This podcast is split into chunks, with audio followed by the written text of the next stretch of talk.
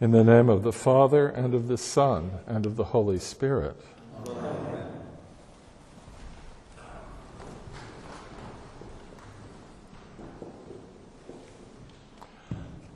I love today's gospel. Of all the accounts of the resurrection appearances of Jesus, it is my favorite. Until Jesus vanishes from their sight, it seems quite ordinary. Two disciples are walking back to the village, which is likely their home. They are saddened and perplexed by the events of Jesus' betrayal, execution, and death, and by the reports that he, in fact, is still alive. Luke beautifully captures their emotional state in the aftermath of these events, and all the better by having us accompany them as they walk those seven miles.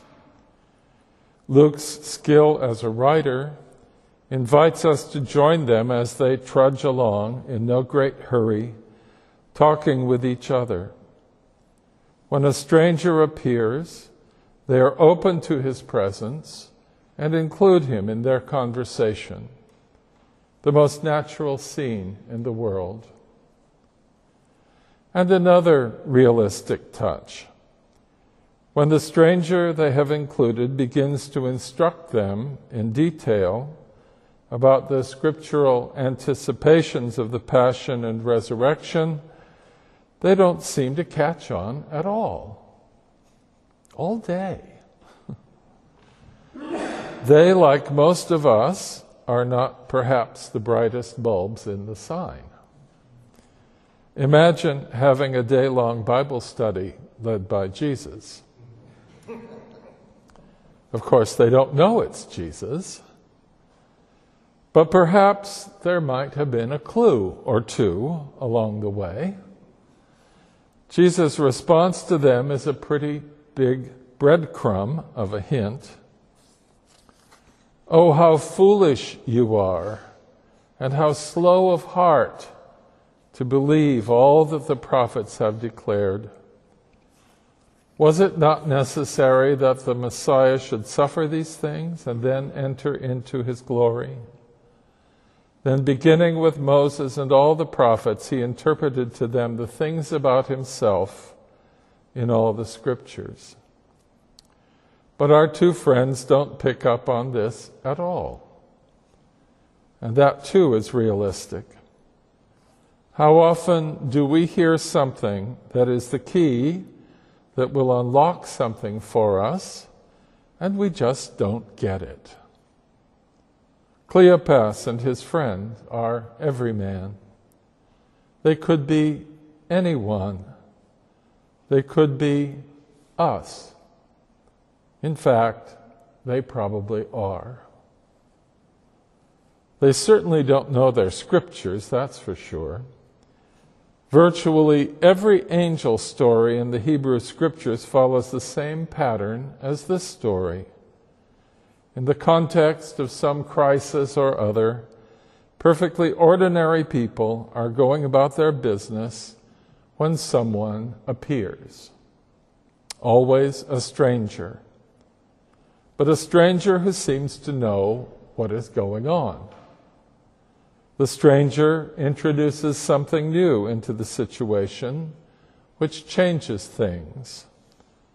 Then, only as or after he disappears, do they realize it was, in fact, the divine one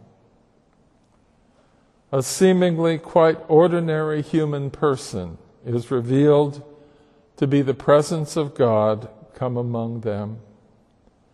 The story of the road to Emmaus is, in this sense, very much of a piece with God's older angelic revelations to his people.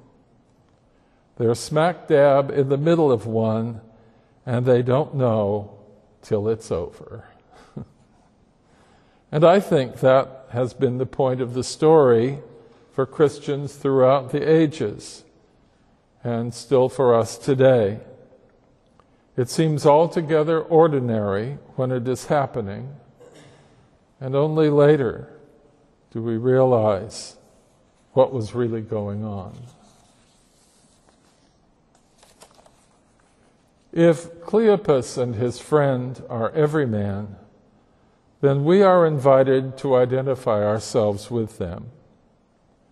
We may take it that if this is a story about how the risen Christ appeared to his quite ordinary disciples, then it is also a story about how we can encounter him in our ordinary lives as well.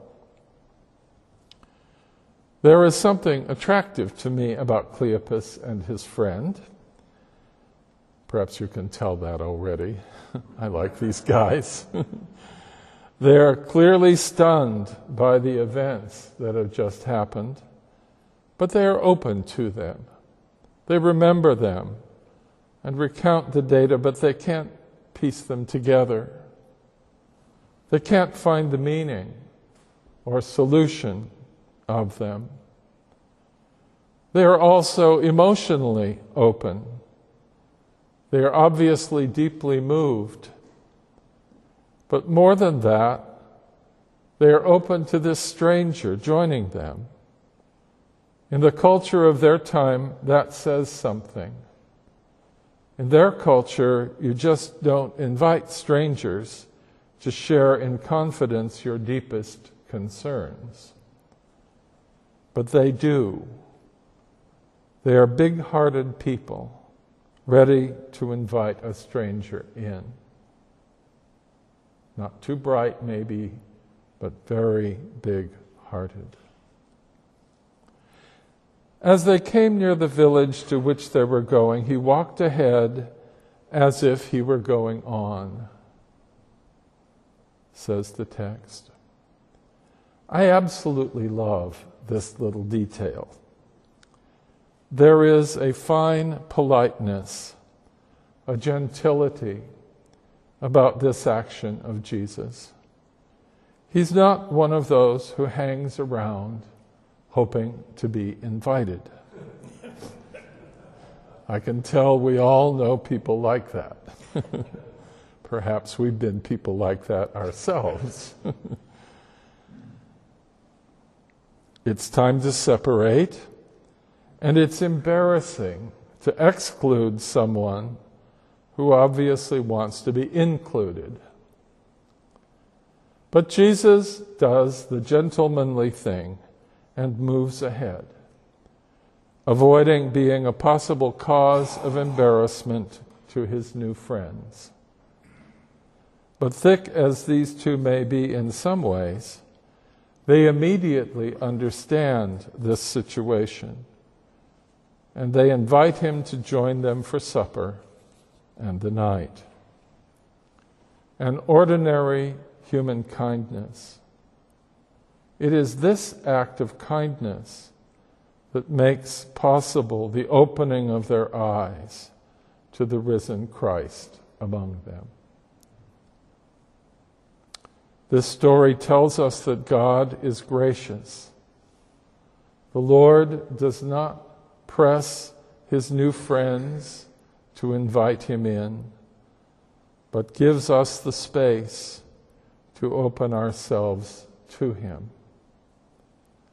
It is though we are being told that God will be close at hand, wanting to join us, but only when our hearts are big enough to reach out and invite Him in.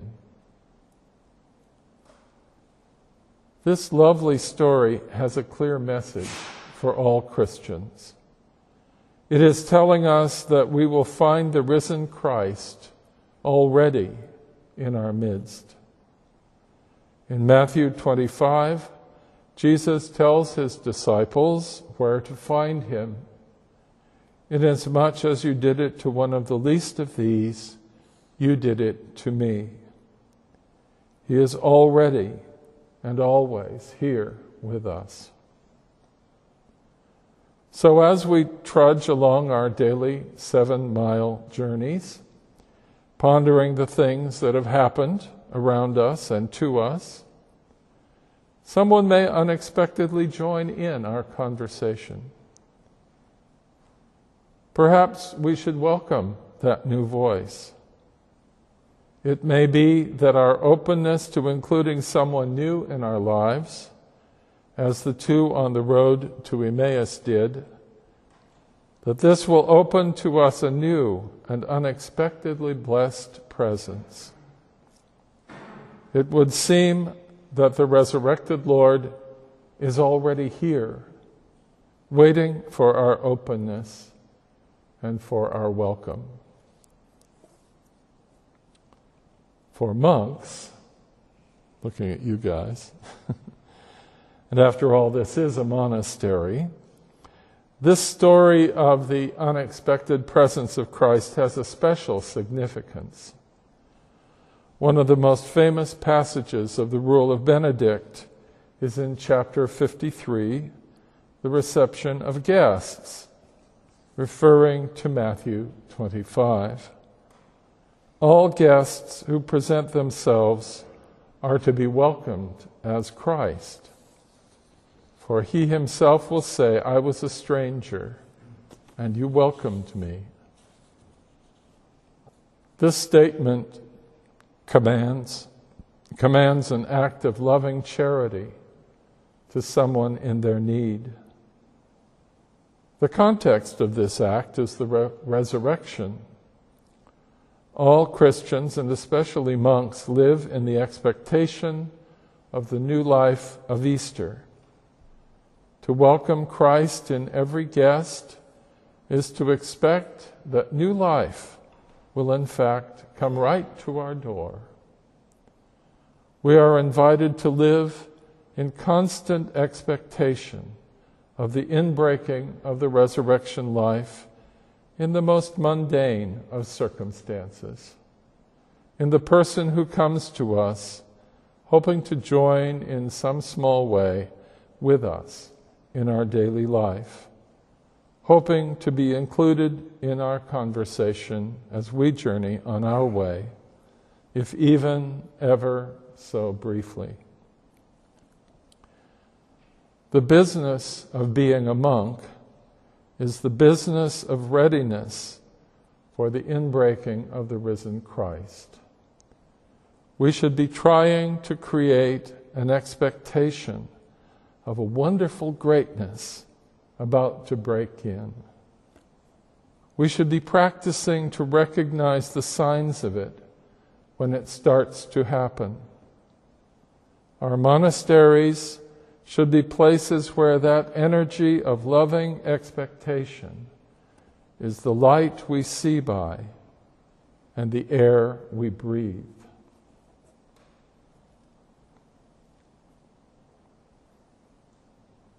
But it's so ordinary. we don't always reach it. Which leads me to share a final thought, perhaps a bit wild.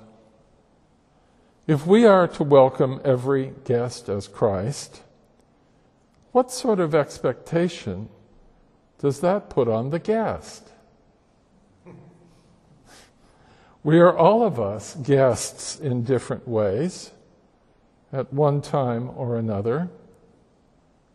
What does it mean to a guest that our hosts think that we might represent Christ?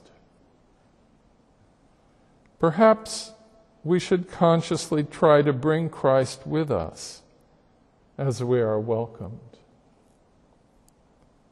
Perhaps we are all called to be both Christ welcomers and Christ bearers.